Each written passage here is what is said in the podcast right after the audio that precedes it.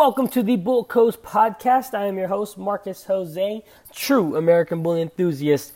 Today, we're going to be going over kennel blindness. What are some of the symptoms? What, what are some of the cures of it? And what does it look like? All right, guys? Now, overview. What is kennel blindness? It is a disease that affects breeders of typically purebred dogs, rendering them incapable of seeing faults in their own stock. Stock meaning their own dogs, guys. Very often, those affected lie to themselves and justify the quality of dogs that they breed. Also, those affected typically only focus on the negatives in other competitors' dogs.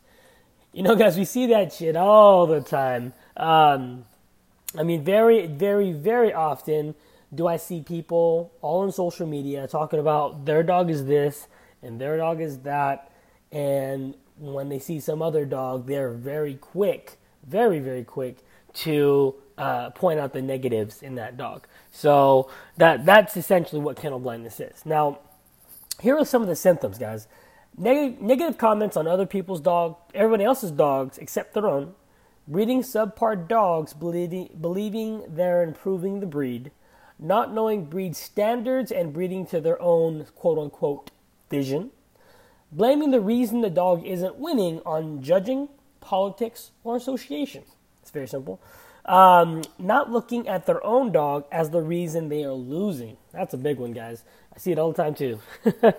um, some of the cures to, to kennel blindness is ask a, bre- ask a breeder you respect to give an opinion about your dogs and listen with an open mind.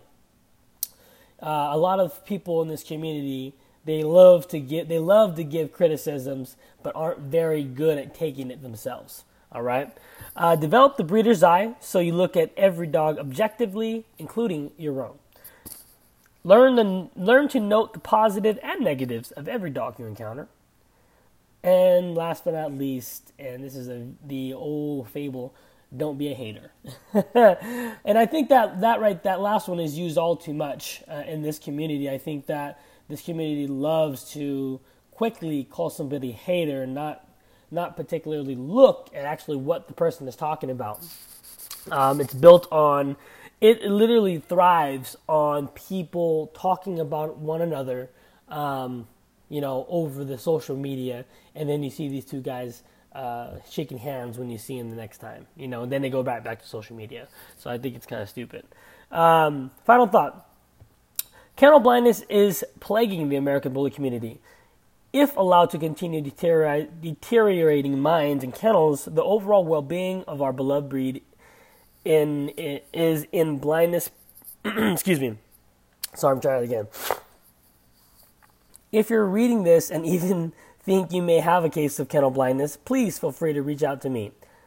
I am always willing to give my perspective and my objective opinion about your dog compared to our standard if you're proud and you don't think, if you're too proud and you don't think that this affects you, ask yourself this.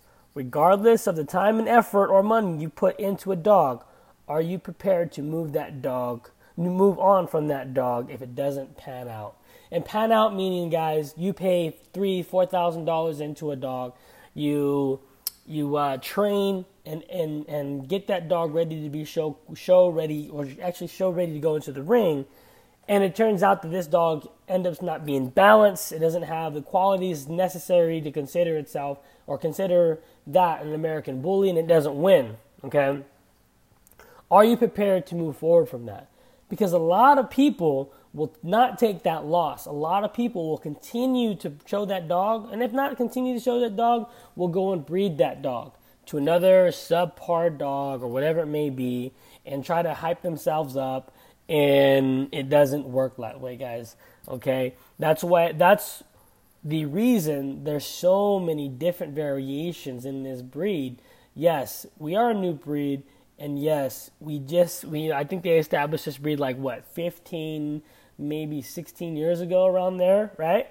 Um, so there are going to be variations, but the variations are so steep now. You have people uh, you know, explaining that this dog is more of a bulldog looking, and, and this dog is more of a terrier looking. That they don't and they don't look uh, American bully, right? It's very rare you see it. And for those who don't have the actual or look or own dogs who look like an American bully, they're actually the ones who are complaining about how they don't win, how they get passed over, um, and they don't understand.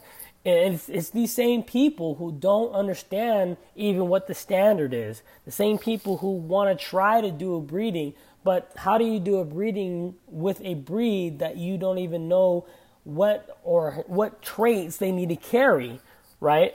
So, and that goes both ways. Those who think the dog should be bigger with more, you know, more more crazy characteristics, bigger leg, bigger bone, you know, bigger muscle, stuff like that. And then those who want to, you know, are saying they need to test test your dogs, health test your dogs. And I'm not saying you're wrong, but what I'm saying is every single one of your dogs looks like terriers as well. So if you're going to tell me this is this is one this way is better than the next way, you have to show me that your dog is winning in the ring as well, right? Um, anyways, that's that's pretty much it for the gay guys. I I hope you uh, you probably didn't enjoy that, but hope you learned something. All right, it's Marcus Jose, Bulco.com. I'll see you guys soon.